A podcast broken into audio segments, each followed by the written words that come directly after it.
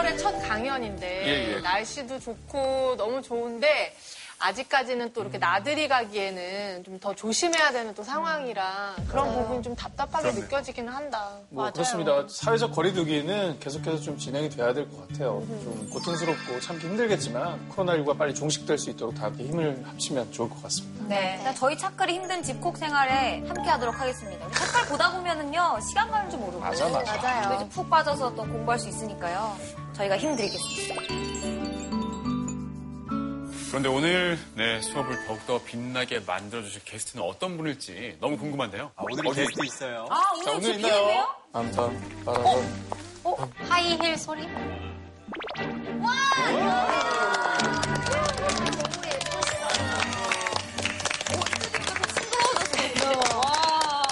안녕하세요. 공유입니다. 반갑습니다. 근데 공연주 씨가 모델 출신이세요? 네, 맞습니다, 선배님. 와, 진짜 다리가 엄청 기신다. 너무 잘 유명했죠, 유명했죠.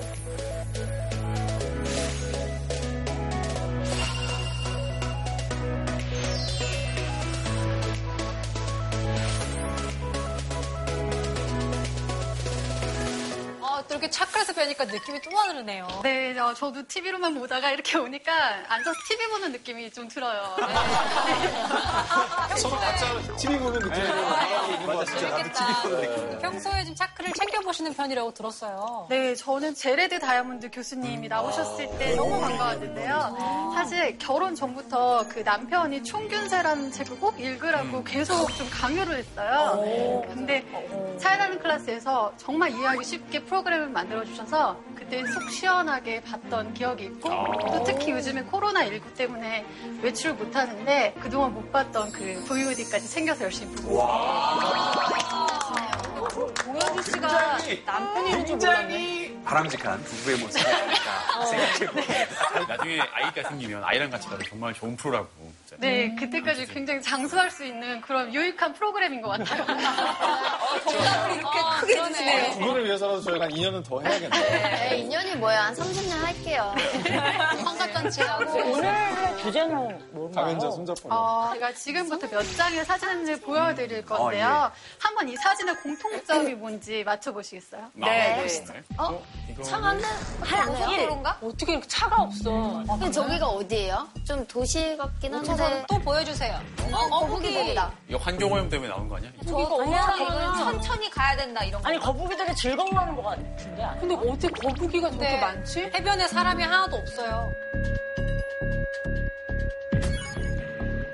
이거 히말라야산 아니에요? 맞아요. 맞죠? 네. 어떻게 알아? 얼마 전에 기사 나왔어요. 아, 이거 너무 있었죠. 이거는 공기가 깨끗해졌다는 그런 미세먼지. 맞아요, 맞아요. 네, 이제 중심으로 공통점이 감이 잡히시죠? 아, 뭔지 알 것 같아요. 바로 이 사진들의 공통점은 코로나19 이후 달라진 세상입니다.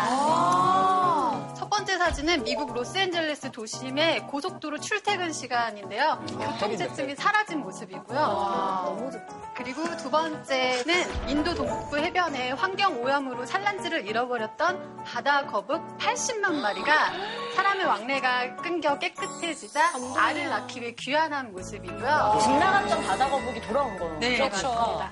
그리고 세 번째 사진은 정말 정확하게 말씀해 주셨는데 대기 오염도가 심각한 인도에서 30년 만에 보인 히말라야 산의 모습이고요. 네.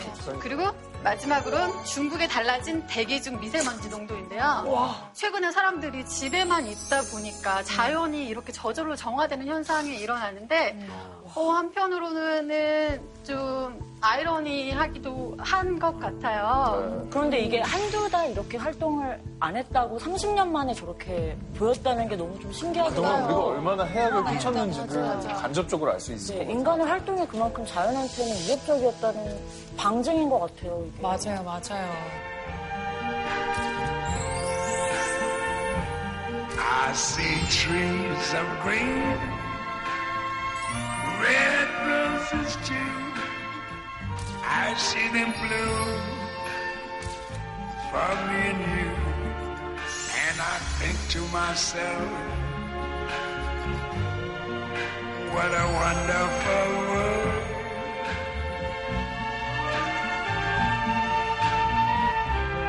I see skies of blue and clouds of white.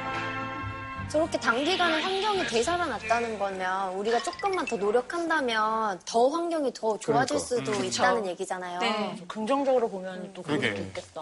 아, 그런데 그 공연주 씨는 평소에 이렇게 환경에 관심이 많으셨습니까? 어, 저는 예전부터 이제 환경에 관심은 많았지만 지금 이제 제가 가정주부가 되었으니까 이제 생활 속에서 이제 줄일 수 있는 그런 쓰레기 양이라든지 폐기물이 굉장히 많더라고요.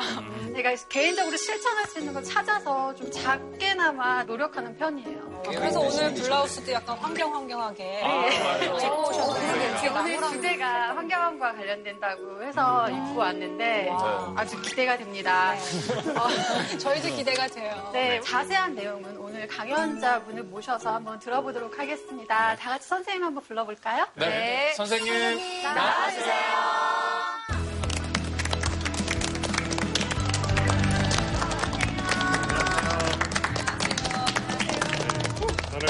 지금의 우리와 미래 세대들을 위해 에너지에 대해서 고민하는 김성규라 합니다. 반갑습니다.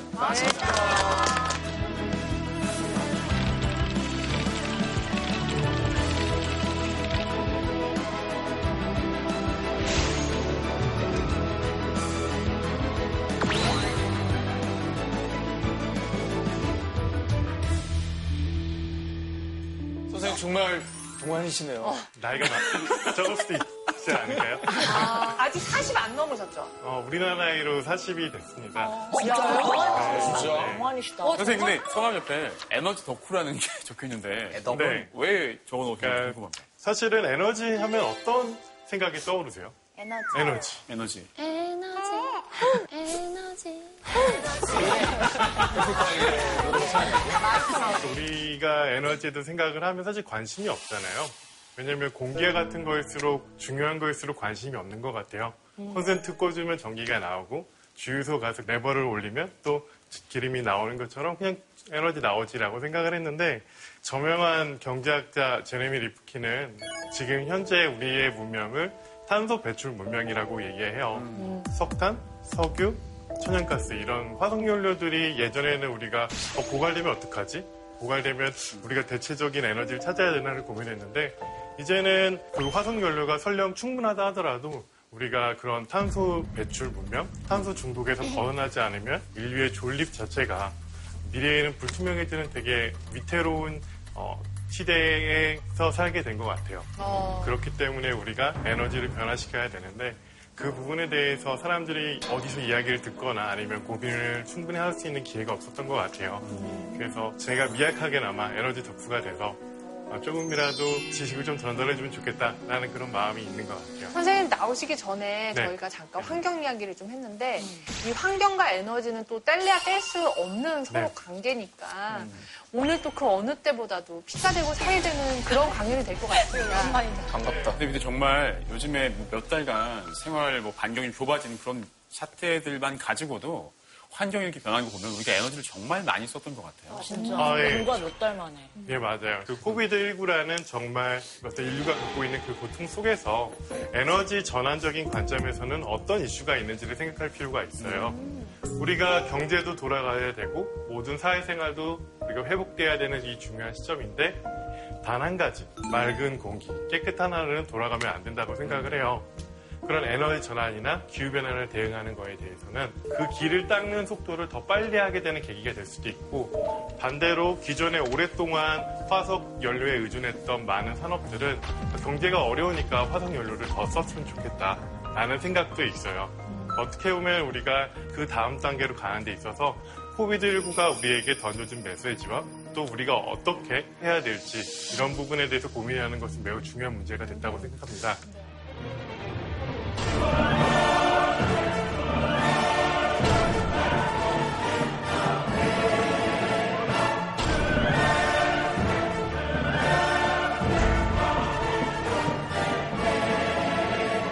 그래서 우리가 지금 생각해야 될 주제는 바로 이겁니다. 코드면 그린 탄소 중독 탈출법. 탄소 중독. 맞아, 우리 중독 우리가 다 탄소 중독 상태인가요? 그 탄소 중독은 우리가 에너지 중독 사에 있기 때문이에요. 그리고 그 에너지는 우리가 의도하든 의도하지 않았던 탄소를 배출하는 화석 연료에 있기 때문이에요. 그래서 사실 오늘 이제 에너지 전환에 대한 이야기를 할 텐데요. 우리가 사실 에너지도 잘 모르겠고 그리고 에너지 전환은 어렵거나 멀리 떨어진 일이라 생각을 하는 것 같아요. 근데 사실 우리가 우리 부엌만 봐도 에너지가 어떻게 변해왔는지를 우리가 알 수 있어요. 우리가 할머니 집에 가면 큰 아궁이가 있고 나무를 떼서 밥을 하시는 것들이 기억이 나거나 난방. 네, 난방도 걸로 하고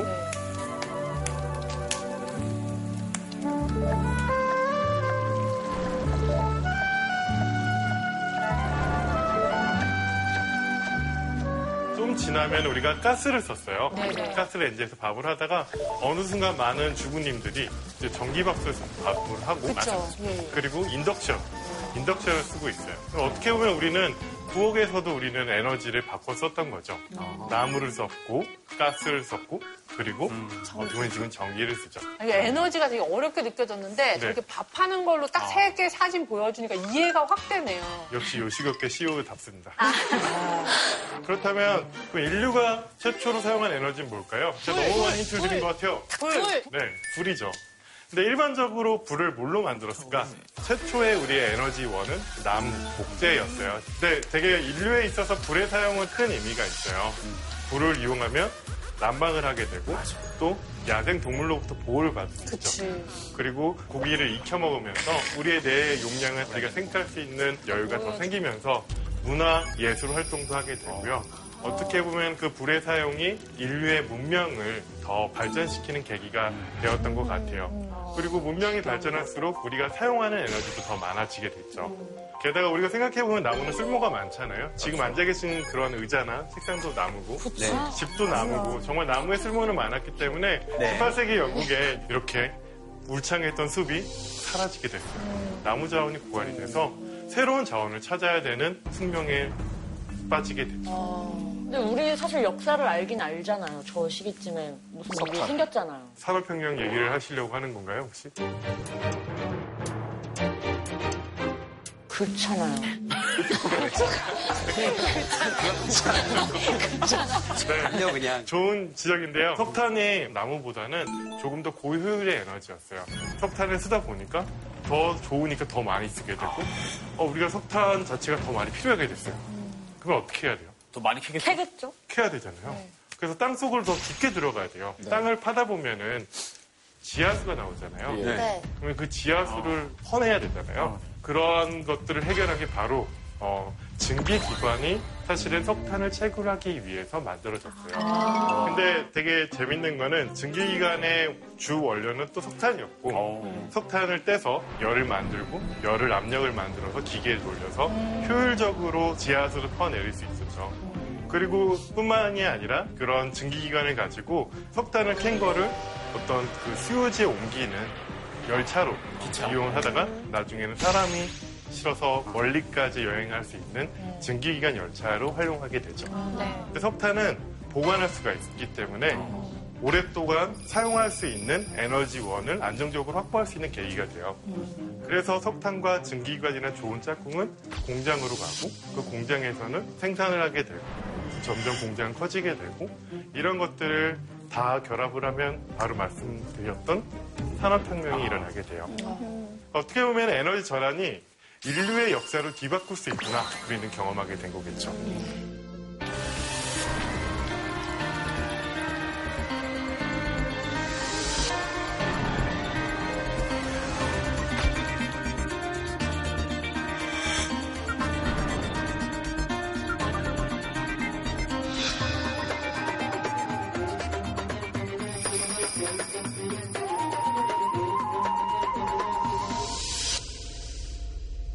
사실 그런 의미에서 우리가 직접 자연 상태에서 쓰는 에너지를 1차 에너지라고 얘기를 하고요. 1차 에너지를 좀 더 사용하기 쉬운 형태로 바꾼 에너지를 2차 에너지라고 불러요. 그래서 전기 같은 경우에는 이제 2차 에너지가 되겠고요. 우리는 지금 전기를 아무 생각 없이 쓰고는 있지만 네. 예를 들어서 우리가 지금처럼 스마트폰을 쓴다고 했을 때 어, 전기가 없다고 생각을 하면 우리 석탄을 떼서 증기기관에 넣어서 열심히 돌려서 그 장치를 거쳐서 핸드폰을 충전하는 좀 상상하기가 좀 쉽지 않겠죠. 편리한 에너지 전기는 세상을 바꿨어요. 우리가 온라인 쇼핑의 혁명을 일으킨 제프 베존스에 대해서 알고 계신 분들이 많을 거예요. 아마존의 CEO 있잖아요. 네. 제프 베존스가 90년대 초반에 뭐라고 하냐면 에디슨이 전기를 처음 만들었을 때 단순히 등 하나를 만들려고 했다. 근데 그 전기는 세상을 모든 것을 움직이는 전자기기들을 만들고 전자산업을 만들고 우리의 현대 문명을 만들었다. 인터넷이 그렇게 될 것이라 자기는 생각했기 때문에 아마존을 운영한다. 라고 비유를 했거든요. 어떻게 보면은 최초의 어떤 혁명적인 에너지 수단이 바로 전기라고 볼 수 있어요. Uh-huh, uh-huh, uh-huh. Da, da, da. Da,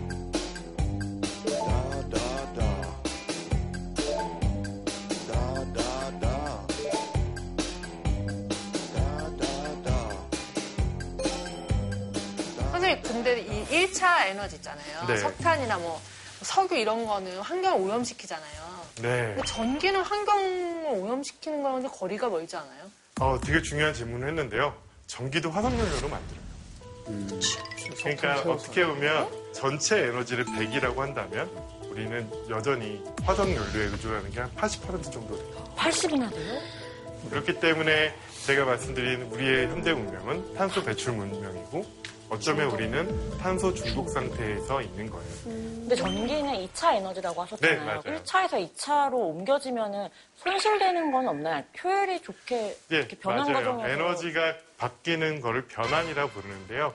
변환될 때마다 에너지 효율은 떨어지지만 직접 에너지를 사용하도 역시 우리가 운동 에너지로 바로 사용하지 못하고 어떤 열 손실로 나가는 부분이 있기 때문에 어떻게 보면은 전기는 사용자 입장에서는 좀 더 깨끗하고 좀 더 안전하고 편리한 에너지인 것 같아요.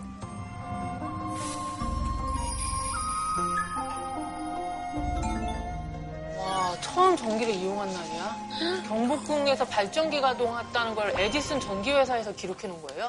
피처링이가 도와줬다는 뭐 뜻이죠. 에디슨이 경복궁을 알았네. 전기는 처음에 누가 갖고 왔어요? 당시 황제였던 고종께서 전기나 이런 신식 문명에 관심이 많으셨다고 해요. 그때 처음 전화기 사용한 것도 고종 아니었어요? 네, 커피도 커피랑 그렇고. 자동차 네, 1887년이라고 하면 되게 늦은 것 같은데 어, 미국의 최초의 직류 발전기가 1882년인 걸 생각하면 결코 늦지 않았다고 볼 수 있고요. 우리가 일본이나 아니면 중국의 자금성보다도 한 2년 정도 앞섰다고 말을 하더라고요.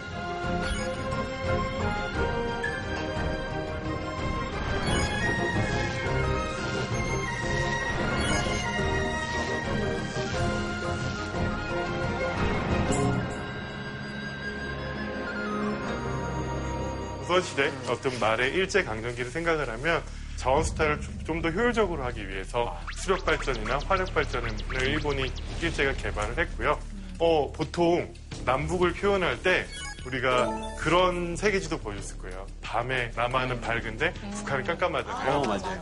인터넷에서 근데 봤어요. 해방 이후에는 반대였어요. 그 기억나는 게 아직 배웠잖아. 기억나는 게그 소풍 수력 발전소가 북쪽에 있어가지고 네, 맞아요. 전기를 생산하는 95%, 96%의 시설들이 다 북한에 있었어요. 그런데 우리가 어, 해방 직후에는 북한은 소련 군정이 섰고 이제 우리나라에는 미국 군정이 섰는데 소련 군정에서는 전기를 무기처럼 사용한 거예요. 갑자기 전기를 끊어서 남조선 공급단전 스위치 끊겠다고 선언 차단 않기로 합의해놓고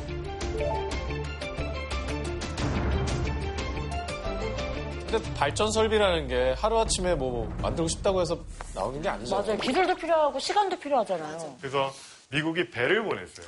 그러니까 뭐냐면 한국이 도와줬네요. 배 위에 석유와 가스로 전기를 생산하는 발전함을 보내서 우리가 전기를 쓰게 됐어요. 그때만 해도 우리나라가 네, 맞아요. 고돌대로 공급이 됐나요? 당시에는 그래서 전기가 충분하게 쓸 수 없기 때문에 제한적으로 썼어요. 시간을 정해놓고 몇 시부터 몇 시 쓰세요. 밤에는 전기를 아예 단전을 시킨다. 그래서 제한 송전이라고 부르는데요. 당연히 발전소. 네. 지금 우리 집 앞인데. 당연히 어, 발전소? 이거 그 발전기 자체를 빨리 짓는 건 어려워요. 우리가 이제 숨을 돌리게 된 계기가 된 게 당연히 발전소가 1호기, 2호기 두 개는 해방 이전에 지었고요. 3호기는 이제 해방 이후에 전력함에서 전기를 공급하는 그 과정 중에 있을 때 56년에 3호기를 증설하게 돼요. 그러니까 그 당시에 당연히 반춘소는 되게 중요한 의미였고요. 서울의 75%를 공급할 수 있는 되게 중요한 발전기였고 우리나라에서 가장 오래된 발전소라고 볼 수 있어요. 나름의 의미가 있죠. 발전소도 잠든 밤 지난 4월 1일부터는 무제한 송전을 있다. 각종 생산 공장은 발길 뛰게 됐습니다. 이제는 다리미, 선풍기, 볼로 등을 마음대로 쓸 수 있게 됐습니다.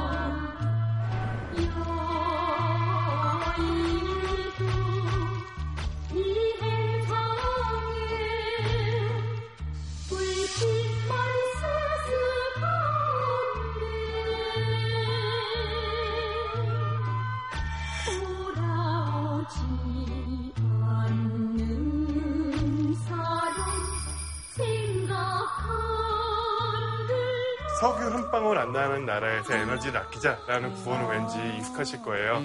1973년도에 오일 쇼크라는 건 엄청났죠. 수개월 안에 가격이 3배가 오르는 에너지 가격이 이렇게 뛸 수 있구나. 근데 경제는 성장을 해야 되고 산업은 발전시켜야 되니까 방법을 찾을 수밖에 없겠죠. 근데 이게 정말 아이러니한 상황인 게 최근에 코로나19로 사람들이 소비를 안 하다 보니까 수요가 없잖아요. 그래서 공급이 너무 남아 도는 거예요. 그래서 이제 사람들이 비닐백에 석유를 담아서 저장하고 있는 상황이라고 하더라고요. 저렴하니까. 그러니까 오일 쇼크 때랑은 정말 다른 상황인 거죠. 대박이다. 코로나19, 코비드19라는 그런 특수한 상황에서 에너지에 대한 수요가 낮아져서 에너지 가격이 떨어진 부분도 있고요. 그리고 지금 정치적인 이해관계에 따라서 협의를 못해서 생산을 많이 해서 또 에너지 가격이 떨어지는 부분이 있어요. 특이한 상황이죠. 근데 다시 돌아가면 어떻게 오일 쇼크를 겪으면서 우리는 그런 에너지를 다변화, 다양화시켜야겠다는 그런 마음이 있었고 그 다변화를 우리는 원자력 발전을 통해서 얻게 돼요. 78년도에 우리 원전 1호기가 운행을 개시하게 돼요. 우리는 정말 에너지가 필요했고 그 에너지, 전기를 안정적으로 공급할 수 있는 그리고 석유보다는 가격 변동이 낮은 그런 에너지원을 찾아서 경제 성장을 뒷받침하는 그런 중요한 계기가 됐다고 볼 수 있어요. 현실적으로 원자력은 에너지 효율이 가장 높은 에너지예요. 탄소 배출도 사실 적은 에너지기도 하죠, 현재로서. 네, 정확한 지적이에요. 장점이라 할 수 있겠죠. 에너지 효율이 높다는 점, 그리고 탄소 배출이 거의 하지 않는다는 점. 그 두 가지가 어떻게 보면은 지속 가능한 에너지로서의 장점이라는 특징을 갖고 있어요. 사람들이 친환경 에너지다라는 식으로도 많이 얘기를 하기도 했잖아요. 근데 사고가 났을 때 너무 자연에 끼치는 악영향이 또 너무 크다는 점에서 친환경이라고 할 수 있나라는 그런 생각도 들더라고요. 사실은 모든 장점만 있는 에너지가 있다면 정말 우리는 고민을 안 해도 될 것 같아요. 근데 2011년에 우리는 이웃 국가 일본에서 되게 큰 어, 충격을 받게 되죠. 후쿠시마 원전 사고가 발생하게 돼요. 근데 사실은 원자력은 세계로 확장하는 중요한 시점마다 사고를 겪었어요. 그래서 사실 첫 번째 사고는 일반 대중들에게는 잘 알려져 있지 않지만 쓰리마일 섬에서 미국에서 원자력 사고가 있었고요.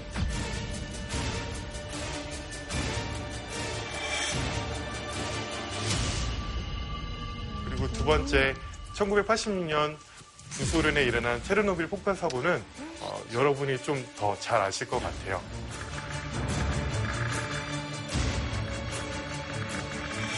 어떻게 보면은 이러한 그 비극의 현장 그리고 이러한 재난의 현장을 실시간으로 모든 사람들은 경험하게 돼요. 그러면 원자력에 대해서 어, 정말 안전한 것일까? 정말 이게 우리가 지속 가능한 에너지라고 말을 할 수 있을까? 사회적으로 고민하게 되는 계기가 되죠. 자, 그러면 지금부터 원전에 대한 100분 토론 이어가도록 하겠습니다. 100분이나요? 안녕하십니까. 현장에 나와 있는 홍진경입니다. 자, 제 뒤에 지금 우상진 전 아나운서께서 자리하고 계시고요. 안녕하세요. 아유, 반갑습니다. 예, 요즘 어떻게 지내시죠?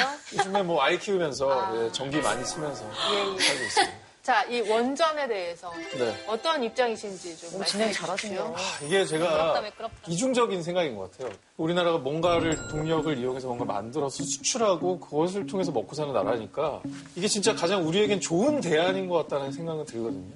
근데 막상 폐기물 자체는 이거는 사실 후손에게 우리 처리를 떠넘기는 문제인 것 같기도 하고 사고가 났을 때 이거를 어떻게 해야 되는지도 너무 막막하고 주로 몰려있는 곳이 경북 지역인데 저희가 몇 년 전에 그 경북 지역에 큰 지진이 일어났었죠. 네, 그런 부분도 우리가 100% 안심할 수 있느냐라는 데에서는 의문이 있기 때문에 이런 이슈들이 계속 백두산도 언제 터질지 몰라. 좀 영원 자, 우리 그럼 공현주 씨. 안녕하십니까? 네, 아, 저는 네. 사실 이 오늘의 주제 때문에 좀 더 깊이 생각을 해봤는데요. 네네. 세 번의 큰 원전 폭파 사건을 경험하고 나서 다른 측면에서 생각해보면 더 위험성이 보완되지 않았나 싶기도 하고 그 원전 폭파 사건을 경험했던 미국, 러시아, 일본조차도 탈원전을 하지 않고 원전에 의존하고 있는데 굳이 우리나라가 원전 기술 세계 최고라고 하는데 그걸 포기할 필요 있나? 할 필요가 있나라는 생각이 들고요. 이왕이면 현실적으로 보면 원전을 포기했을 경우 전력 수급량이 현저히 낮아져서 각 가정에서는 당장 전기료, 당장 나가는 지출이 이제 늘어날 텐데 그런 비용을까지 계산을 하면 두 마리 토끼를 잡을 수는 없는 거였나 하는 조금의 아쉬움은 있어요. 탈원전이. 우리 최소연 작가님, 예, 어떻게 생각하시는지. 저는 더 짓는 거는 좀 더는 안 지었으면 좋겠고 지금의 원전을 활용은 하되 차차 줄여가는 방향이 좋지 않을까라는 생각은 네네. 듭니다. 네, 귀한 말씀 감사하고요. 그다음에 우리 뒤에 앉아계신 이용주 씨. 네. 예, 어떻게 생각하시는지. 저는 국민 여러분들께서 굉장히 불편하신 이야기를 좀 해보려고 합니다. 여기까지. 여기까지.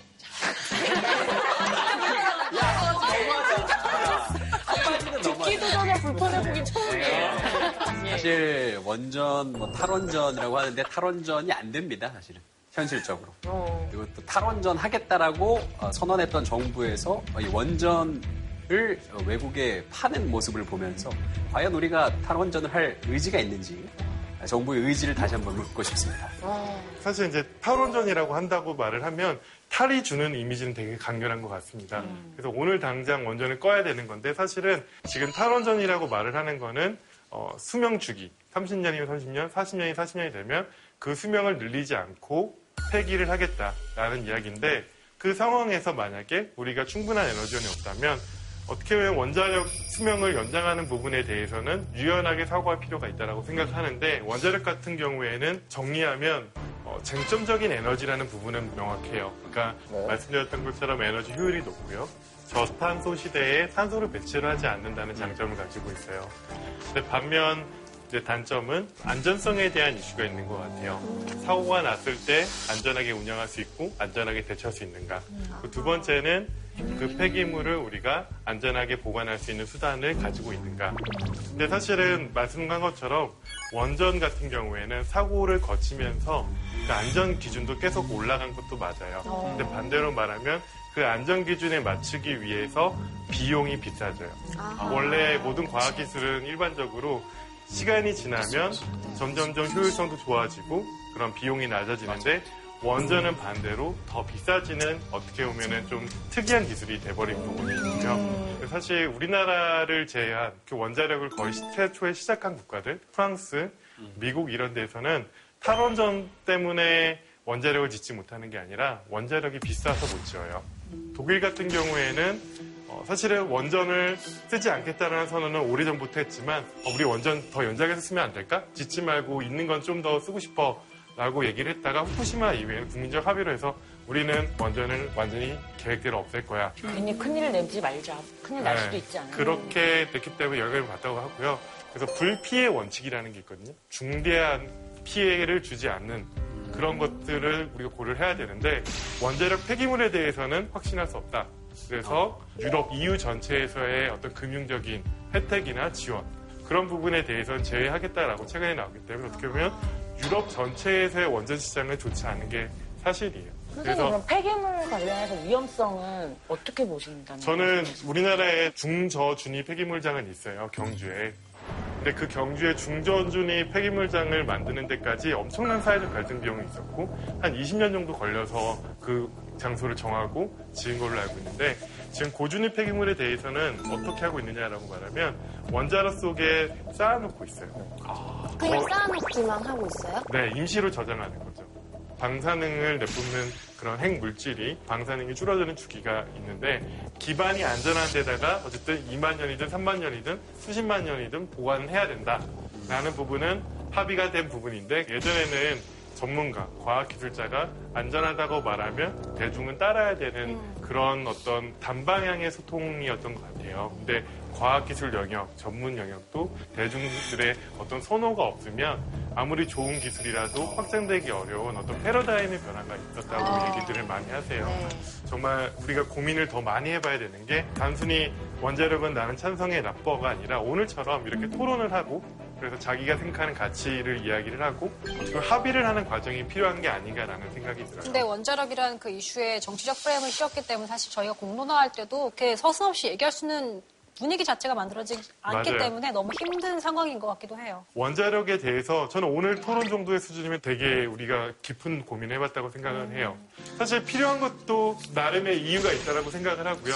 그리고 반대하는 것도 나름의 이유가 있기 때문에 우리는 논의를 계속해야 될 필요가 있고 그렇다면 우리가 중요한 결정을 할 때는 최대한 많은 사람의 이야기를 듣고 그 이야기에 따라서 우리가 협의라는 과정을 겪- 경험을 해야 된다고 생각을 해요.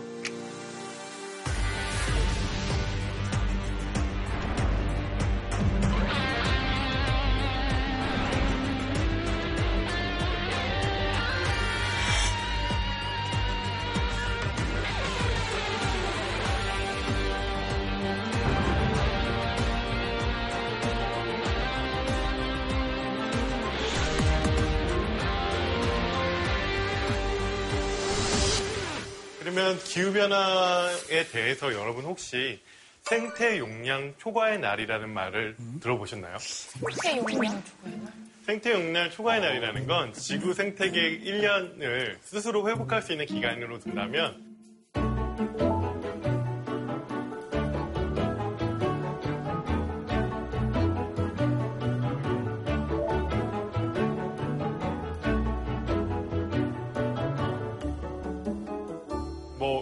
뭐 1년 동안 다 써도 남을 수도 있고 아니면 우리가 다 써버렸으면 언제 다 써버리는지 날짜를 한번 지정해 본 거라고 생각하시면 될 것 같아요. 예를 들어 8월 며칠 막 이런 식으로 거예요? 네, 맞아요. 9월 며칠 네. 맞아요. 전 세계적으로 했을 땐 그러면 한 8월 8월달 정도. 더 빠른 것 같은데. 되게 정확하세요. 진짜? 8월 1일이에요.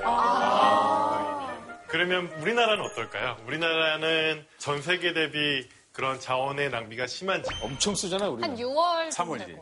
저는 우리나라가 그 물 사용량도 유럽 국가에 비해 두 배 아, 물 부족 이상이고 전력 사용량도 거의 최고 수준이라고 하니까 전 세계 평균이 8월이면은 한 4, 5월 정도가 또 정확하세요.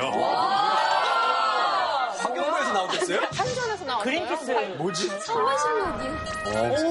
우리는 지구가 거의 세개 필요한 국가예요. 우리처럼 자원을 쓰면 지구가 세 개여야지 유지가 된다는 말이죠. 미국처럼 아무 생각 없이 막 쓰는 나라는 언제 오냐. 미국은 더 심할 것 같아요.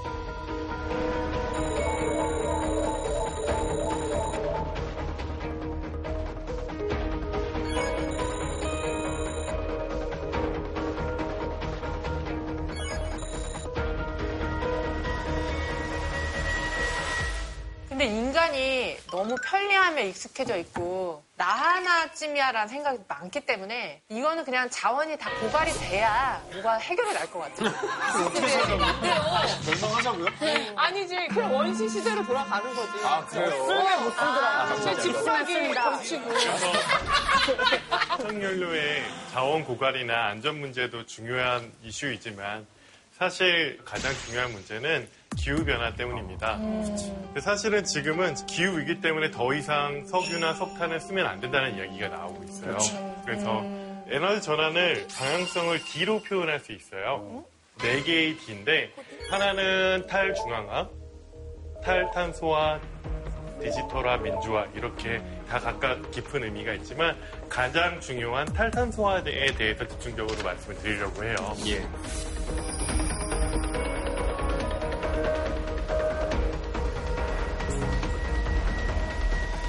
탈탄소화는 탄소에서 벗어나는 것. 우리가 탄소 배출 문명에서 그 탄소 중독이 되었다고 볼 수 있고 그 탄소 중독 상태에서 벗어나는 그 과정이 바로 에너지 전환이라고 생각을 합니다. 그러면 에너지 전환을 어떻게 해야 되냐라고 이야기를 한다면 당연히 친환경, 지속 가능성 이 두 가지를 고민할 수밖에 없어요. 그 두 가지 의미에서 우리가 주목해야 될 부분은 재생에너지예요. 어.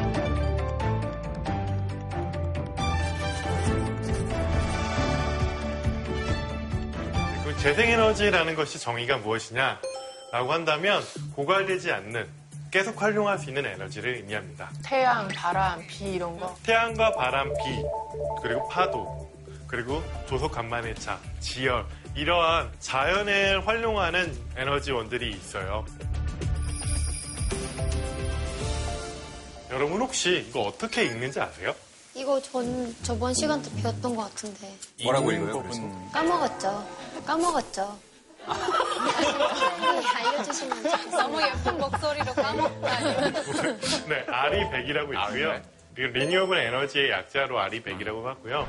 공장을 돌리고 사무실을 운영하는데 재생에너지 100% 하겠다라는 선언이라 볼 수 있고요. 2014년에 시작이 됐고 보시면 알겠지만 이케아, 애플, 구글, 마이크로소프트, 페이스북 우리가 알고 있는 글로벌 기업들이 거의 대거 들어가 있죠. 그 중에서도 37개 업체는 이미 목표의 95%를 거의 도달했다고 보시면 될 것 같아요. 그래요? 예를 들면 애플 본사 건물 잘 보시면 동그란 그 지붕 위가 거머져 저기 네. 태양광 판넬이에요. 그래서 그 지붕을 통해서 재생에너지를 공급하는데 최적화된 빌딩이라 볼 수 있겠죠. 어쨌든 저렇게 대기업들이 참여하는 모습 보여줌으로써 약간 촉구하는 것도 있겠네요. 선생님, 네. 근데 그 보통 기업들은 이윤에 따라 움직이잖아요. 네. 이게 아무리 뭐 좋은 뜻이 있어도 뭔가 그래도 이득이 되는 부분이 있기 때문에 이런 걸 할 것 같은데 뭐 좀 얻어가는 게 있나요? 이분들이? 기업 이미지. 정부에서 보조금 주지 않아요? 근데 사실 저거는 자발적인 움직임이에요. 근데 기업이 착해서 움직이지 않는다고 생각을 해요. 물론 선의를 가지고 있고 지속 가능한 지구를 만들겠다고 생각을 하지만 가장 중요한 거는 자기네 스스로가 에너지 전환을 하지 않으면 기업 자체가 생존하기 어려운 환경으로 바뀐다. 그 대표적인 예가 탄소 국경세나 통상 감찰관 제도처럼 그런 탄소 배출에 대한 규제를 상시 적용하겠다. 그 기준을 높이겠다 라는 그런 기준들이 나오고 있다고 보시면 될 것 같아요.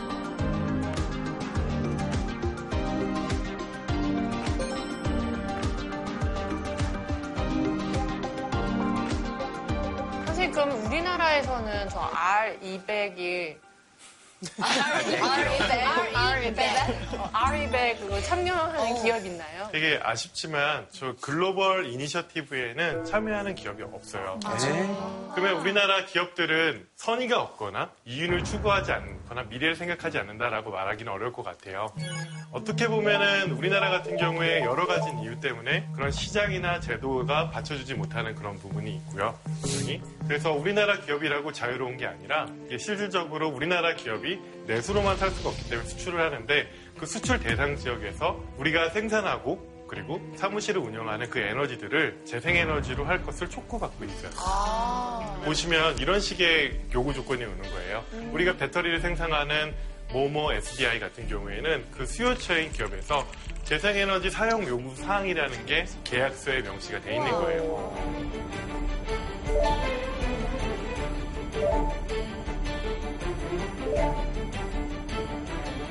제도가 없거나 시스템이 없다면 의지가 있어도 따르기 힘들고 그러한 부분은 기업과 국가 같이 만들어야 되는 숙제라고 볼 수 있어요. 그렇게 기후에 대응하지 않는 이런 경제 시스템을 유지한다면 궁극적으로는 경쟁력을 잃을 위험도 커진다고 볼 수 있어요.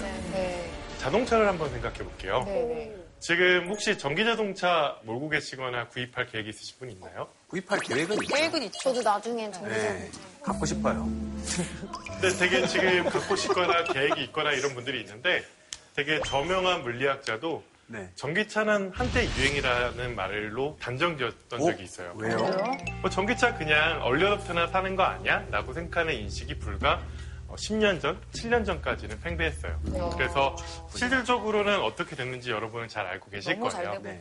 이 흐름이라는 게 정말 거대하다 느껴지는 게 각종 브랜드 메이커에서 이제는 앞다퉈서 전기차들을 다 출시를 하고 맞아요. 개발을 하고 있잖아요. 맞아요. 심지어 피사에서도. 언젠가는 이게 대세가 될 거다라고 생각하니까 그들도 좀 뛰어드는 게 아닐까요?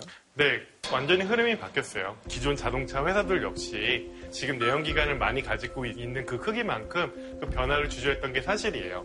근데 실질적으로 세상은 되게 많이 빠르게 변하고 있어요. 기후변화에 대한 위험에 대한 인지가 커지고 여론이 형성이 되고 그런 유럽 전체에서 내연기관차의 기준을 높이는 그런 어, 제도적 장치들이 마련이 되고 있다고 볼 수 있어요. 사실은 저 자동차 브랜드들이 바뀌어야 되는 이유가 만약에 저 환경 기준을 충족시키지 못하면 벌금을 내야 돼요. 자동차를 팔수록. 그러면 지금 기준으로 우리나라 자동차 회사가 외국에 유럽에 자동차를 팔게 된다면 그 벌금이 9천억에서 1조 정도 돼요. 와. 그러면 자동차 한 대가 얼마고 그 이익이 몇 퍼센트를 생각하면 몇 대를 팔아야 되라고 하면 정말 마진이 거의 맞죠. 이익 그대로를 벌금으로 다 세금으로. 내는 수준이라고 평가를 하더라고요. 가만히 있는 게 돈 버는 거.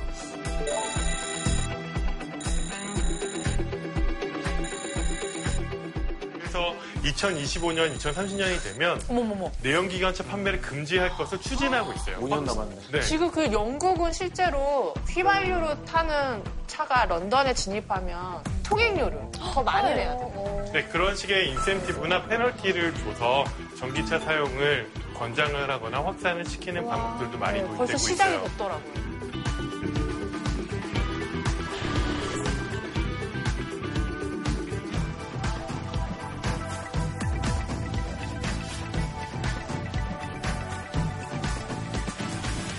궁금한 게 그 전기차로 주행을 했을 때에 그 배출되는 그 이산화탄소나 미세먼지 오염의 원인이 되는 그런 물질이 정말 제로인가요? 전기를 깨끗하게 만들지 않으면 전기를 깨끗하게 만들지 않으면 전기차도 탄소를 배출하겠죠. 전기가 어떻게 깨끗해요? 그러니까 화석 연료를 아. 를 활용을 해서 전기를 만들다면 화석 연료기 때문에 그런 것들을 배출을 하고요. 그런 기준에서 전기를 깨끗하게 만들지 못하면 당연히. 완전히 깨끗한 자동차냐라는 부분에 대해서는 이슈가 있죠. 근데 그럼에도 전기차가 내연기관보다는 탄소 배출에 있어서는 환경적이라고 어, 연구 결과가 있더라고요. 그러면 우리나라 재생에너지 현실은 어떨까요?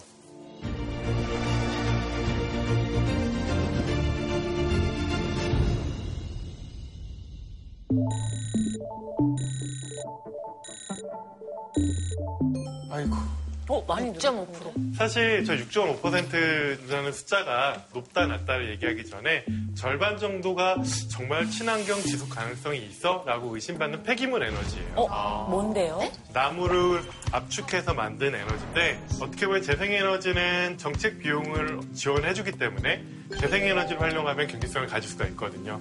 우리가 남는 나무나 아니면 우리가 어떤 것을 만들고 아니면 어떤 것을 없앨 때 생기는 그 나무를 가지고 만들어야 되는데 그렇게 하면 너무 비싸고 해외에서 그걸 수입해가지고 태우는 과정이 있다 보니 친환경도 아니고 우리나라에 도움도 안 된다는 비판의 목소리가 있죠.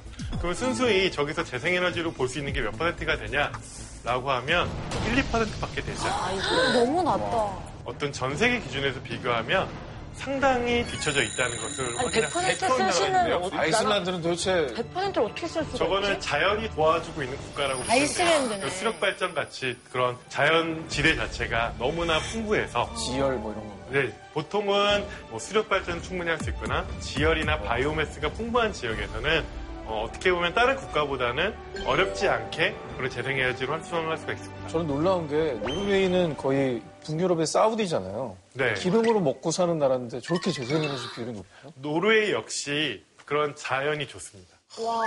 우리가 할 수 있는 전략을 찾아야겠네요. 사실 우리가 아이슬란드나 노르웨이처럼 할 수는 없는 상황인 거잖아요. 할수 있으면 좋겠지만 따라가기 어렵죠. 한국에 맞는 재생에너지는 무엇이 있을까요? 한국에 맞는 거예요? 네. 우리나라 아파트 보면은 태양광 에너지를 그 받는 설치를 되게 열심히 잘 해놨잖아요. 우리나라는 그래도 태양광에 조금 태양광? 네, 맞아요. 우리나라가 현실적으로 좀 더 보편적으로 쓸 수 있는 에너지원은 태양과 바람이 아닐까 생각을 해요. 태양 같은 경우에는 우리나라 태양광하기 어려운 여건이라며 라고 말하지만 그 재생에너지 전환에 앞서 나가고 있는 어, 독일보다는 더 좋은 환경이고요. 위도가 북쪽에 있기 때문에 그 일조량 자체가 더 많다고 볼 수 있고요. 바람 역시 중국이 풍력 발전을 많이 건설하고 있는데 그런 바람의 질 역시 중국과 비교할 때는 나쁘지 않다. 물론 세계 최고의 조건을 가지고 있지는 않지만 그렇다고 해서 재생에너지 추진이 불가능하거나 어렵지는 않다. 이렇게 볼 수 있습니다. 자연 환경에 제한이 있더라도 기술력을 높이면은 효율이 높아지나요? 맞아요. 예를 들면 그걸 에너지 효율이라고 말을 하는데요. 태양광 같은 경우에도 에너지로 바꿔주는 그 변환 효율 자체가 예전에는 한 자릿수였다가 이제 20%가 넘었거든요. 그 태양 에너지는 엄청나서 단지 0.01%만 딱 활용만 한다면 우리 전 지구가 필요한 에너지의 6배를 쓸 수 있는데 그래서 어떻게 보면은 저게 지금 당장 가능하다는 게 아니라 태양 에너지는 그만큼 충분한데 그것을 우리가 현실적으로 활용할 수 있을까? 그런 걸 생각하면 기술력의 발전에 따라서 우리가 똑같은 햇볕을 받아도 더 많은 전기 에너지를 만들 수 있어요. 긍정적인 전망 중에 하나라고 볼 수도 있는데 태양광과 풍력이 2040년이 되면 40% 넘게 전기를 생산할 수 있다. 전 세계적으로 이런 전망도 있습니다.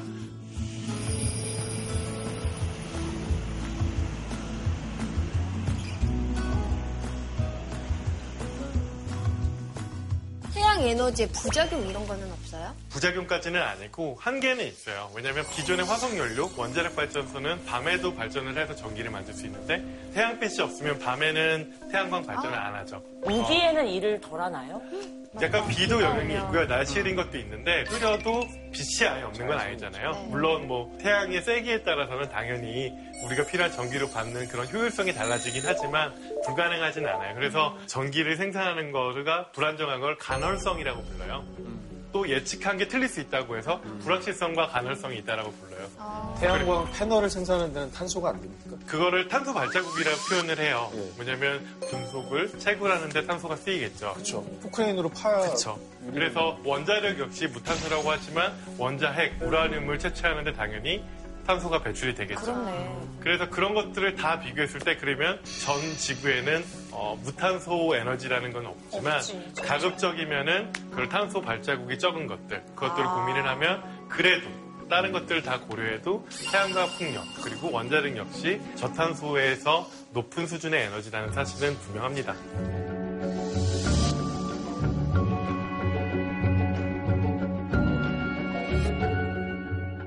익숙한 에너지인데 그래서 사실은 풍력 발전은 되게 고도화된 기술의 집약체예요. 그 풍력 터빈 자체가 그렇게 만들기 쉬운 기술이 아니에요. 우리가 그 생각하는 바람개비 아니면은 풍차 이런 수준이 아니라 우리가 생각하는 것보다 큰 바람개비가 있고 그 움직이는 바람의 힘에 따라서 전기를 바꾸는데 일단 설치하면 정말 에너지를 많이 생산한다라는 장점이 있는데 반대로 말하면 되게 크다라고 했잖아요. 그 소리가 크고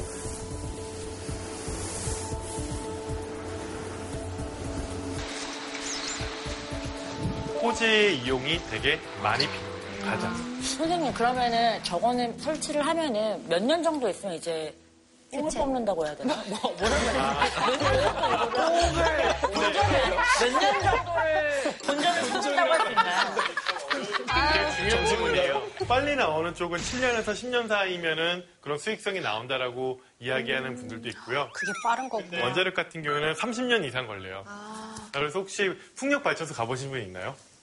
지나가다 보고 지나가다 봤어요. 풍력 발전소 왜 갔어? 신재생 에너지 다큐멘터리를 제가 진행한 적이 있어요. 풍력 발전소에 다녀오면서 그때도 얘기 들었던 것 중에 재밌는 게 애가 효자가 있고 아 열심히 공부해 설치해놨는데 후회되는 애들도 있다 뭐 이런 얘기를 하더라고요. 풍동 실험을 하고 네. 시뮬레이션을 해서 입지를 선정을 하는데 그게 맞으면은 효율이 좋은 거고 네. 안 맞으면은 효율이 안 나오고 약간 그런 게 있고 근데 이것도 바꾸기는 뭐 굉장히 어렵다고. 굉장히 어렵다고 하더라고요. 네. 같이 하면. 아 그리고 그 제주도 가면은 해안가를 따라서 저게 엄청 많이 설치돼 있어요. 근데 흉해. 예쁜데? 나도 나도 보기에 근데 이거는 찬반이 있더라고. 그 제주도 해안가에 있는 풍력 발전을 우리가 해상 풍력이라고 이야기를 해요. 사실은 땅에 풍력을 설치하면 많은 토지를 필요로 한다는 단점이 있고 그리고 덩치가 크기 때문에 사람에 따라서는 이게 보기 나쁘다라고 생각하시는 분도 있고 사람에 따라서 멋지다고 생각하는 분들이 있어요. 근데 해양 풍력은 해안에서 멀리 떨어진 곳에 설치하는 경우도 많아요.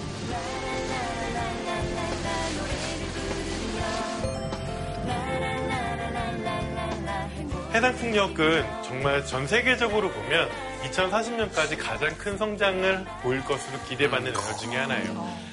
매년 13%씩 확장된다는 건 엄청난 성장이거든요. 그래서 영국 같은 경우에는 그 해상 풍력을 정말 국가가 주력하는 에너지로 해서 적극적으로 확장하고 있고요. 그래서 그런 해상 풍력 시장은 우리가 생각하는 것보다 빠르게 성장할 거고, 근데 우리나라는 어떻게 해야 될 것인가? 계절성 기후가 강하기 때문에 바람의 제어가 어려운 환경이 있고요. 그리고 두 번째는 그런 어업권이라고 해서 어민들과 그런 이해관계를 정리하기 힘든 반대의 목소리가 있었던 것도 있었고요. 그런 환경 속에서 풍력 에너지가 태동될 수 있는 시간들이 지연됐어요.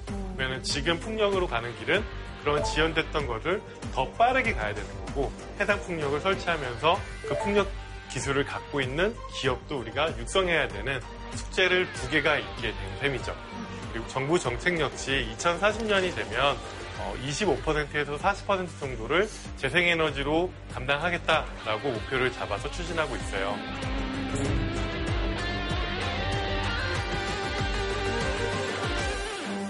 문제에 대해서는 어떻게 생각하세요? 이렇게 중국이나 미국이나 자기 국가에 사막이 있잖아요. 그럼 그런데 이제 시원하게 패널 깔면 되는데 우리나라 막 70%가 산지고 이러다 보니까 또 이거 산림이나 이런 걸 또 깎아서 패널을 뭐 놔야 되는데 이거는 또 환경 파괴가 없는 거냐라고 하면 여기도 좀 고민이 있을 수 있을 것 예, 같거든요. 정확한 지적이세요. 어, 최근 스탠포드 대학 연구팀의 연구 결과에 따르면 우리나라 재생에너지 100%를 만약에 하게 되면 토지의 6.5% 이상의 면적이 필요하다고 해요. 진짜 많이 필요한 거. 근데 6%가 얼마나 큰 땅이냐면 서울이 0.6%래요. 아이고.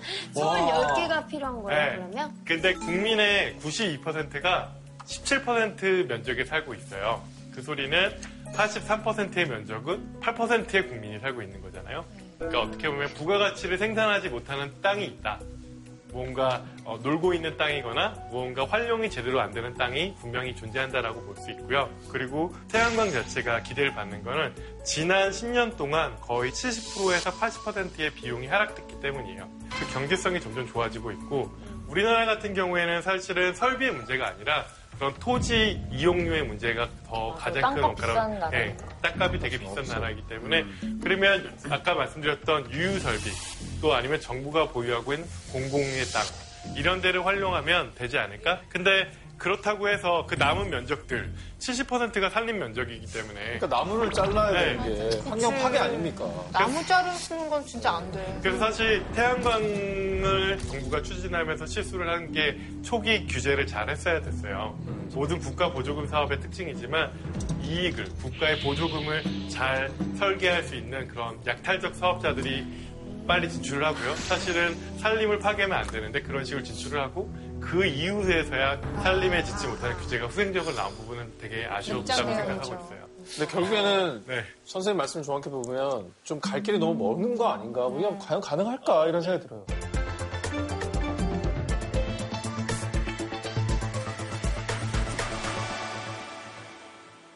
그러면 혹시 에너지 자금률이라고 혹시 아시나요? 자금률이요? 네. 에너지 수입하니까 우리나라는 되게 낮은 거 아니에요? 예, 맞아요. 정확하게 표현을 하셨어요. 우리나라에서 순수하게 생산을 해서 감당하는 그 비율이 몇 퍼센트나 될까요? 2017년 기준으로. 10% 미만인가요? 네, 10% 미만이에요. 5%요. 5%. 4%. 아, 3% 3%. 근데 아까 5% 정확하셨어요. 5.3% 정도 된다고 하더라고요. 그 소리는 거의 95% 이상을 해외에서 수입한다고 보시면 되고요. 어떡해. 그래서 어떻게 보면 우리나라는 에너지 안보라는 측면에서 되게 취약한 국가예요. 우리가 남북이 분리가 됐을 때 전기가 끊었을 때 전기를 못 쓰던 것처럼 그런 해외에 의존하는 의존도가 높다라고 보시면 될 것 같고요. 근데 사실 재생에너지가 가지는 의미는 완전한 에너지 자립을 지향하는 것도 있어요. 바람과 태양은 불니까. 그리고 그 바람과 태양을 어, 국가가 아니라 내가 소유하거나 아니면 어떤 내가 소속된 집단이 소유한다면 그것도 또 다른 의미의 자급이 될 것 같아요. 어, 그러면 집 위에다가 풍력 발전기 하나 달면 에너지 되게 그럴듯한데요? 음, 태양광이 더 현실성 있을 것 같은데요. 그래서 사실 제가 재생에너지가 확장된 그 배경에는 탈탄소라는 흐름이 있었고 그 탈탄소라는 흐름 때문에 저탄소 에너지원이 확장되는 계기가 됐다고 말씀을 드렸어요. 근데 이러한 흐름에서 볼 때 되게 중요한 개념이 있어요. 우리는 사실은 에너지는 뽑기만 하면 됐어요. 소비하는 사람이요. 네, 단순히 소비만 하면 됐어요. 근데 태양광이 사회적인 해석으로는 되게 큰 의미를 가져요. 내 지붕에 내가 소유한 에너지 생산자가 될 수 있다는 그 개념이거든요. 아, 뭐랄까, 어떻게 보면 에너지 자립이 가능할 수도 있겠네요. 더 작은 자치 단위에서. 네, 그래서 큰 방향성에서 보면 에너지 자립의 흐름으로 간다고 볼 수 있는데 예. 그것들을 우리는 분산 전원이라 불러요. 그 분산 전원은 말 그대로 분산된 발전기라는 의미를 가지고 있겠죠.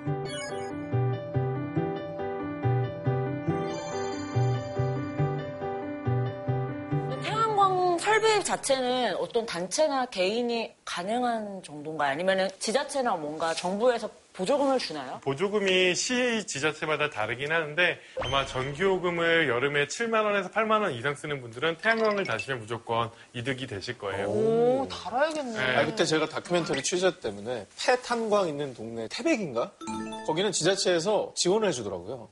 그래서 가구마다 그 태양광 패널을 다신 분들이 전기 요금이 거의 이제 다운이 돼서 좋다. 거기서 이제 따뜻하게 물도 데우고 다 하시니까 되게 만족도가 높았던 걸로 제가 기억을 하거든요. 근데 왜 안 해? 아 근데 지금 현재 아파트. 저희 아파트도 그렇고 기본적으로 설치가 돼 있는 곳이 있고 본인이 원하면 설치 가능한 곳들이 있어서 쉽게 접할 수 있는 것 같아요. 그래서 사실은 그런 분산형 발전소를 가지고 일단은 이상적인 방향을 한번 실증해 보자라는 그 개념으로 접근하는 경우가 있는데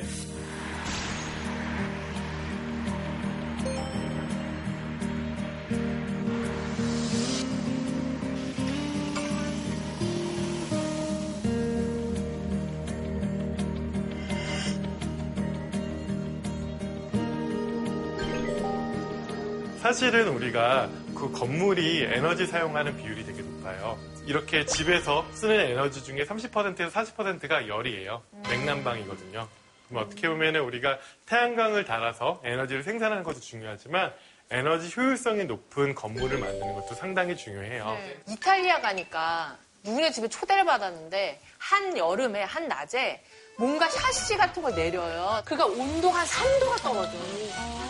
근데 모든 가정주택에 다 그게 다 붙어 있어요. 그런 열이 잘 차단되고 그런 에너지 전체 효율성이 높아서 저런 주택을 passive 주택이라고 불러요.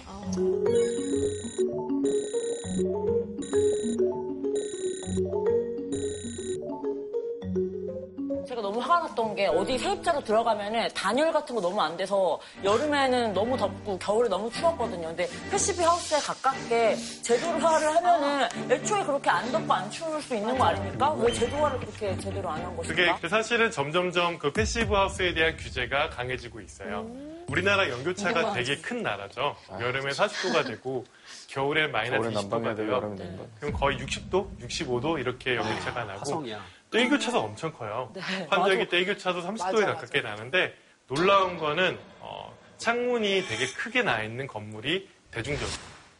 이렇게 일교차가 심하고 연교차가 심하게 그러면. 이런 부분들을 정부 정책적으로 반영을 해서 에너지를 효율적으로 쓰는 주택을 만들어야 되는데 어떻게 보면 우리나라가 지금 당장 경제를 성장해야 되고 지금 당장 가성비 좋은 빌딩을 만들어야 되니까 그런 부분에 대해서 우리가 배려를 많이 못했기 때문에 숙제를 한꺼번에 하면 힘들게 해야 될 가능성이 높다고 생각을 해요. 에너지 전환이라는 게 단순히 에너지원을 바꾸는 게 아니라 에너지를 효율적으로 적게 쓰는 건데 에너지를 안 쓰는 거, 에너지 효율을 높이는 게 가장 좋은 에너지죠. 그거는 진정한 무탄소잖아요. 그쵸. 근데 에너지에 스마트를 붙으면 되게 조금 어색한 분들이 많을 것 같아요. 스마트가 붙은 에너지에서 스마트 그리드라는 게 있어요.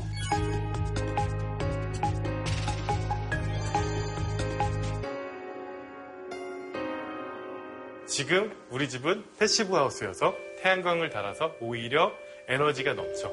그러면은 이 넘치는 에너지를 이웃으로 팔 수도 있겠죠. 그런 것들을 smart하게 관리한다는 거는 내가 신경 쓰는 게 아니라 차후에 그런 것들이 계량이 되고 경제적으로 얼마 정도의 가치가 있는지 거래가 되고 수요와 공급을 똑똑하게 맞춰주는 시스템이 smart grid라고 보시면 될 것 같아요. 아까 말씀하신 부분 중에 이제 태양열이 환경적인 차이에 따라서 생산량이 좀 많았다가 적었다가 이런 게 있다고 하셨잖아요. 근데 이런 기술에 좀 도움을 받으면 이게 보완이 좀 될 것 같거든요. 예, 맞아요. 예를 들면 오후 2시에 엄청나게 덥잖아요. 네. 그 엄청나게 더우면 태양광이 많이 설치된 지역에서는 전기가 남을 거예요. 네. 그러면 중앙에서 오는 전기를 사용하는 게 아니라 태양에서 생산한 에너지를 계산을 해서 이것부터 사용하게 하는 그런 식의 어떤 수요와 공급 관리가 효율적으로 이루어진다고 볼 수 있을 것 같아요. 그래서 전기 시스템은 항상 가장 높은 수요를 기준으로 만들어져요. 전기가 부족해요, 아껴 써야 돼요, 막 이런 얘기를 들었던 적이 최근에도 있으셨을 것 같아요, 더울 때. 오늘 오후 2시 15분에 순간 전력 사용량이 역대 최고치를 기록했습니다. 이번 여름 들어서 벌써 네 번째 기록 경신입니다.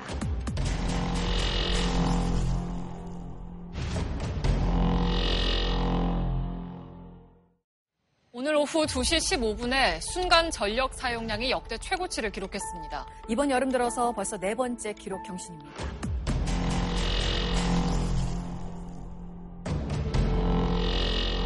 우리가 그런 피크 수요, 첨두 수요라고 표현을 하는데요. 그 첨두 수요에 맞게 모든 발전기도 만들어지고 또 송전 시설, 배전 시설 모든 기기들이 다 그 기준을 맞춰주면 반대로 말하면 요즘처럼 가을, 봄 날씨가 좋을 때는 그 설비들이 놀고 있어요. 유유 설비가 돼요. 그 스마트 그리드는 어떤 의미냐면 그런 것들을 좀 조절을 해주는 거죠. 선생님 그러면 사물 인터넷처럼 집안에 있는 가전 제품들끼리 서로 얘기하면서 이렇게 에너지 나- 나눠 쓰면은 좀 더 효율적으로 또 똑똑하게 쓸 수 있는 게 아닐까 생각이 네, 드는데 정확해요. 그거를 나눠 쓴다는 표현이 사용하는 순서를 바꾸는 거일 수도 있을 것 같고 예를 들면은 우리가 세탁기를 돌린다고 했을 때 그냥 자동으로 그냥 전기가 좀 덜 필요할 때 돌아가는 거죠. 나 하나면 별로 도움이 안 될 거예요. 이게 다 이렇게 이렇게 이렇게 연결이 되고 마을이 연결되면 우리가 뭉쳐서 뭐 드래곤볼의 원격처럼 다 최적의 무언가 힘을. 큰 에너지처럼 작동을 하겠죠. 그래서 이것들 가상 발전소라고 해요. 이게 뭐냐면 개별은 작지만 연결되면 거대한 흐름이다. 선생님, 이 환경 오염 없는 재생 에너지를 또 만들어서 낭비 없이 또 나눠 쓴다. 이건 정말 파라다이스 개념이라고 생각이 되는데 이게 진짜 실현 가능성이 있는 건가요? 그래서 사실 20년, 30년 전에는 진짜 되면 좋겠다. 미래에는 이랬으면 좋겠습니다. 이런 수준이었지만 이제는 실질적으로 어, 떤 보조금 기반으로 아니면 시장에서 그걸 운용하는 그런 모습들이 출현하고 있어요.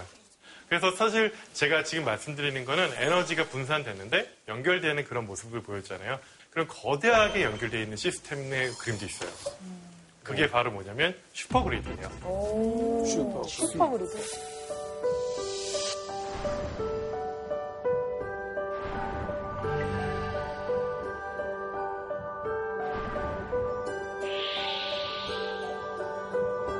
고베 사막은 정말 태양광 잠재력도 몇백 기가가 나오고 풍력 잠재력도 되게 높은 지역이라고 얘기를 해요.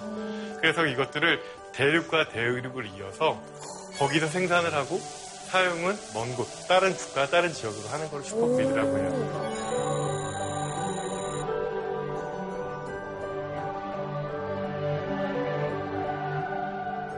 실질적으로 추진이 되고 있어요. 저거의 의장이 손정희 씨예요.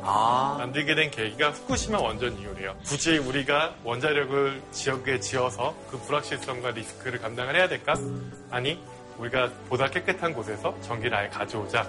라고 해서 저런 구상을 구했고요. 비단 우리나라가 포함되어 있는 동아시아 슈퍼그리드뿐만이 아니라 사하라 사막에도 있고 세계 곳곳에 이런 전력망을 연결을 해서 더 깨끗한 에너지를 보다 효율적으로 만들겠다는 꿈이죠. 그래서 어떻게 보면은 비전가들이 좋아하는 그림인데 이런 방식도 역시 어, 고려가 되고 있다.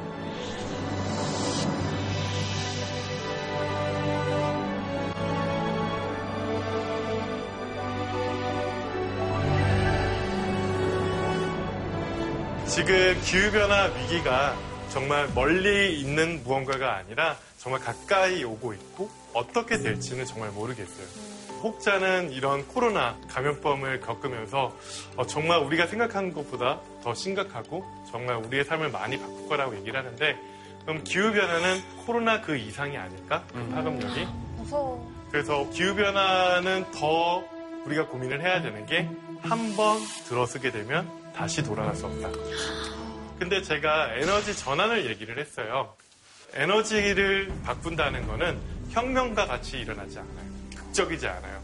혁명은 특정한 요인, 사람이 될 수도 있고, 기술이 될 수 있고, 역사적 사건이 될 수 있어요.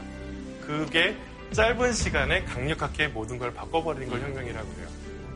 그리고 에너지 전환은 10년, 20년의 문제가 아니라 50년, 100년의 문제일 수 있어요. 하나만 가지고 안 돼요. 풍력과 태양광이 좋지만 풍력과 태양광의 한계가 있고 이를 보완하는 기술도 같이 발전을 해야 되고 그리고 무엇보다도 우리가 겪게 될 불편함들이 한꺼번에 기후변화 이후에 어떻게 될지 모르는 것보다 우리가 이걸 나눠서 생활 속에서 자연스럽게 변해야 된다는 걸 의미해요. 그래서 우리 하나하나가 에너지에 대한 생각을 바꿀 필요가 있다. 그리고 우리 혼자가 아니라 함께 생각할 필요가 있다.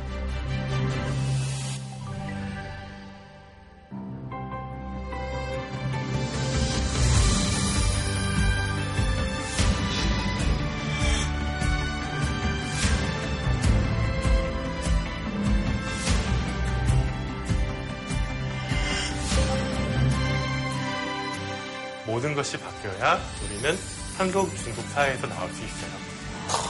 네, 오늘 강의 마치겠습니다. 감사합니다. 친부모가 아이들을 갖다 내다버리거나 팔아치운다거나 죽이기까지 해요. 아름다운 동화인 줄 알았는데 너무 잔인한데요. 아, 어떻게 저런 생각을 해? 저렇게 잔인하고 징그러운 걸 왜 쓴 거예요? 그게 그러면 터무니없는 얘기였을까? 삶의 현실이 그렇게 잔인하고 냉혹했다. 포르노그래피 여러분들은 어떻게 생각해요? 진짜요? 그게 조작이에요. 먼지의 역사, 세균의 역사, 꽃가루의 역사. 뭐든 다 역사가 되는구나.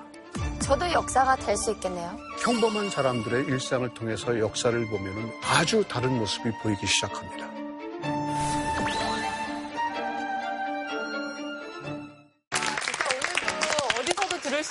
너무나 유익한 시간, 가스가 되고 전기가 되는 그런 재생에너지 같은 시간이었던 것 같습니다. 선생님 정말 감사하고요. 우리 공연주 씨는 강연 어땠는지 한 말씀 해주세요. 선생님께서 강해 주신 내용을 쭉 듣다 보니까 떠올랐던 말이 있는데 불편함 속에서 오는 불편함이 좋다. 그 불편함 속에서 편안함을 찾기 위해 노력하다 보면 또 다른 새로운 무언가를 발견하게 된다고 전도연 선배님께서 한 영화 인터뷰에서 하셨던 말씀이에요. 물론 이건 연기적인 측면이지만 우리가 인생이나 이렇게 환경 보호를 위한 차원에 대입해 보면 불편함에 대한 거부감을 없앨 수 있는 말이라고 생각이 되거든요. 이 말처럼 새로움을 찾기 위해 노력하고 또 오늘 강의처럼 현실을 직시하는 시간을 많이 가지면 좀 더 나은 미래가 되지 않을까 싶고요. 그런 면에서 저는 참 이 시간을 함께 했다는 게 너무 행운이었고 유익했습니다. 네. 선생님, 그렇다면 오늘 저희에게 기쁨의 에너지를 주실 질문상은 어떤 건가요? 되게 매우 특별한 선물인 것 같은데요. 태양광 보조 배터리 랜턴입니다. 자, 우주 배터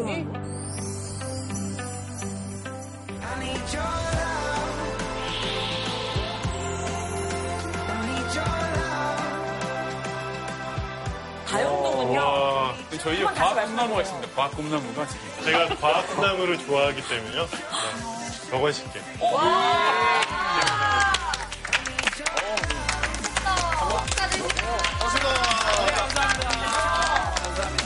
진짜 부드러웠어.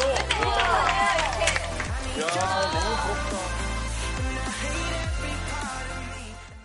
JTBC